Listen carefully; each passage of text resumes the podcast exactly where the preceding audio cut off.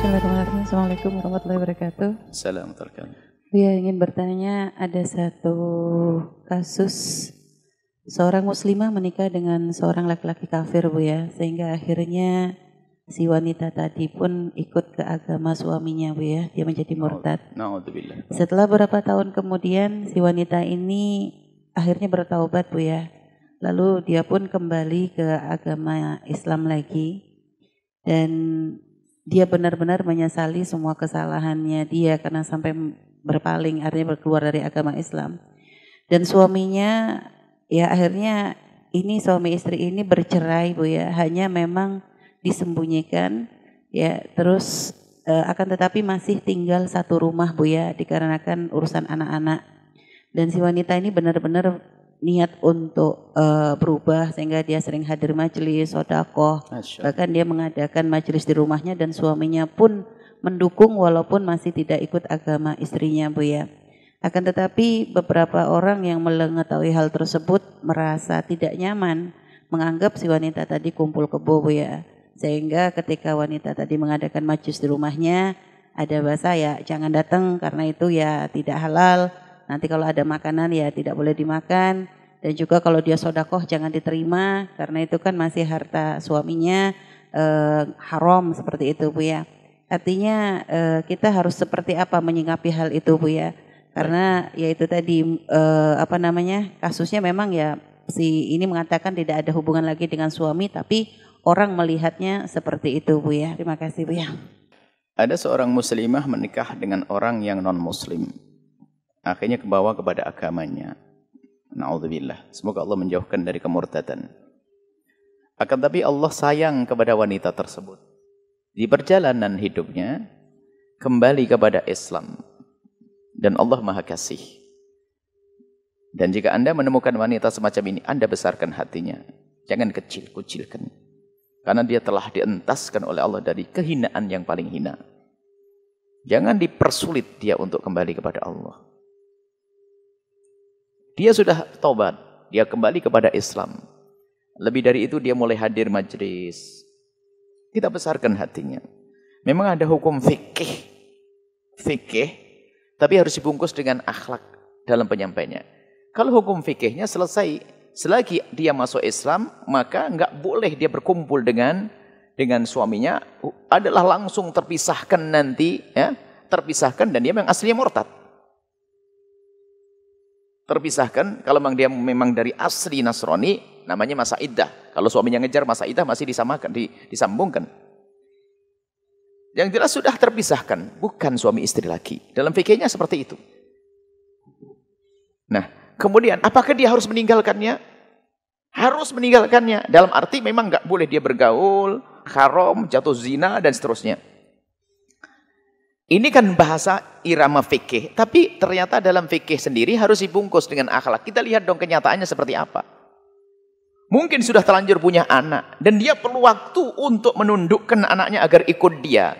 Kalau langsung dia dicabut misalnya, apalagi dia sudah ada jaminan, saya tidak akan berhubungan dengan laki-laki itu. Tapi dia laki-laki dan mengerti, mantan suaminya adalah baik dan mengerti. Maka kita hargai kebaikan ini. Hanya asalkan dipastikan kepada wanita tersebut agar tidak berhubungan. Tapi dia masih tinggal satu rumah, tapi kan masih ada anak-anaknya. Dan anaknya mahram bagi dia. Dan mungkin dia orang beriman yang sesungguhnya. Makanya jangan gampang memberikan putusan, wah pasti melakukan kumpul-kumpul dan sebagainya. Anda berprasangka buruk. Dia tidak gampang untuk meninggalkan tempat karena ada anak. Kalau dia pergi, anaknya diambil dia berapa orang yang murtad. Jadi mungkin perlu kita lihat dulu. Kalau seandainya yang kalau memang itu kejadian yang sesungguhnya, kita ingin diskusi dengan yang bersangkutan. Kita harus kuatkan hatinya. Yang jelas harus menghindar, harus menutup aurat di dalamnya. Kemudian kalau seandainya wanita tersebut mengadakan pengajian untuk menguatkan imannya sah mengadakan pengajian di dalamnya. Yang membiayai suaminya sah. Siapa yang mengatakan haram kalau orang orang Nasrani memberikan hadiah pada? Enggak ada. Bukan haram. Bahkan ini tanda hidayah bagi laki-laki tersebut. Karena apa? Sudah senang dengan apa? Dengan kebaikan. Karena dia tidak benci. Pokoknya ketahuilah. Asalkan orang tidak membenci kepada Islam, maka akan diberi hidayah pada suatu ketika nanti. Mungkin ini tetap bertahan seperti ini. Tapi saling menjaga. Wanitanya menjaga. Pada akhirnya mungkin masuk Islam kembali lagi. Bisa jadi semacam itu. Makanya hal semacam ini nggak bisa kita langsung langsung kita hukum begini, tidak boleh, bisa ini. Tidak.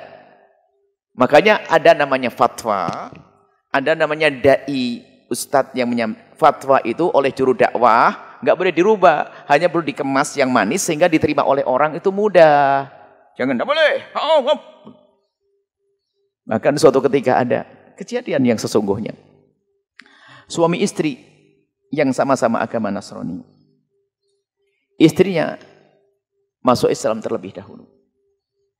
Sudah punya anak dan dia lemah di dalam ekonomi. Saya nggak bisa membiayai anak saya, Bu ya. Dan saya pisah, saya masuk Islam.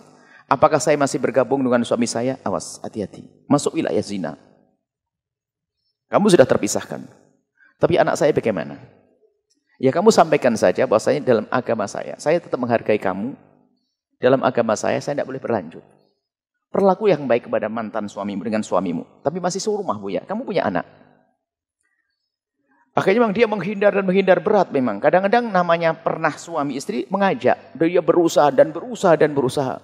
Sampai pernah nangis kejadian. Dosa kamu zina melakukan. Tapi setelah itu dia berusaha sampai bisa menghindar. Sampai bisa menghindar. Ujung-ujungnya apa? Ayo. Ujung-ujungnya dengan perilaku baik, orang suaminya itu akhirnya masuk Islam juga. Ini. Jadi nggak gampang ya. Jadi kalau Anda memberikan hukum itu tidak gampang, nggak semudah itu. Dia punya anak. Kalau dia keluar nggak ada yang biayai anaknya. Kalau tidak ada yang biayai anak berarti anaknya harus sama sua, suaminya. Kalau sama suaminya mungkin murtad semuanya, apa kafir semuanya.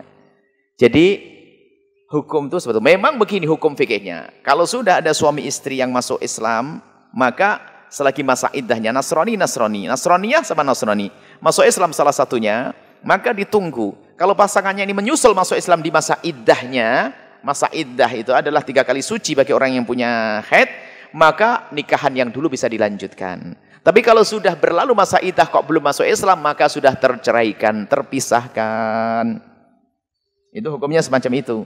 Cuman kita pengen siapa pun mohon yang yang punya masalah Mungkin ada yang anda seorang muslimah yang baik tapi suami anda kok masih Nasrani. Katailah, ayo ngadep yang khusus kepada kami. Kami beri waktu. Supaya anda tidak terus terjerumus dalam kehinaan zina. Di sisi lain anda pun insya Allah, ayo kita berpikir bersama untuk cari solusi. Gimana selamat? Agar selamat. Islam itu kan indah. Baik, semoga Allah menyelamatkan kita semua dari kemurtadan. Menjaga iman kita. Dan siapa pun yang diberi oleh Allah petunjuk tapi pasangannya kok belum masuk Islam, Semoga diberi jalan oleh Allah untuk menjaga imannya dan menjadikan siapa pun yang bersamanya bisa kepada Allah masuk Islam kembali kepada Allah Subhanahu wa taala.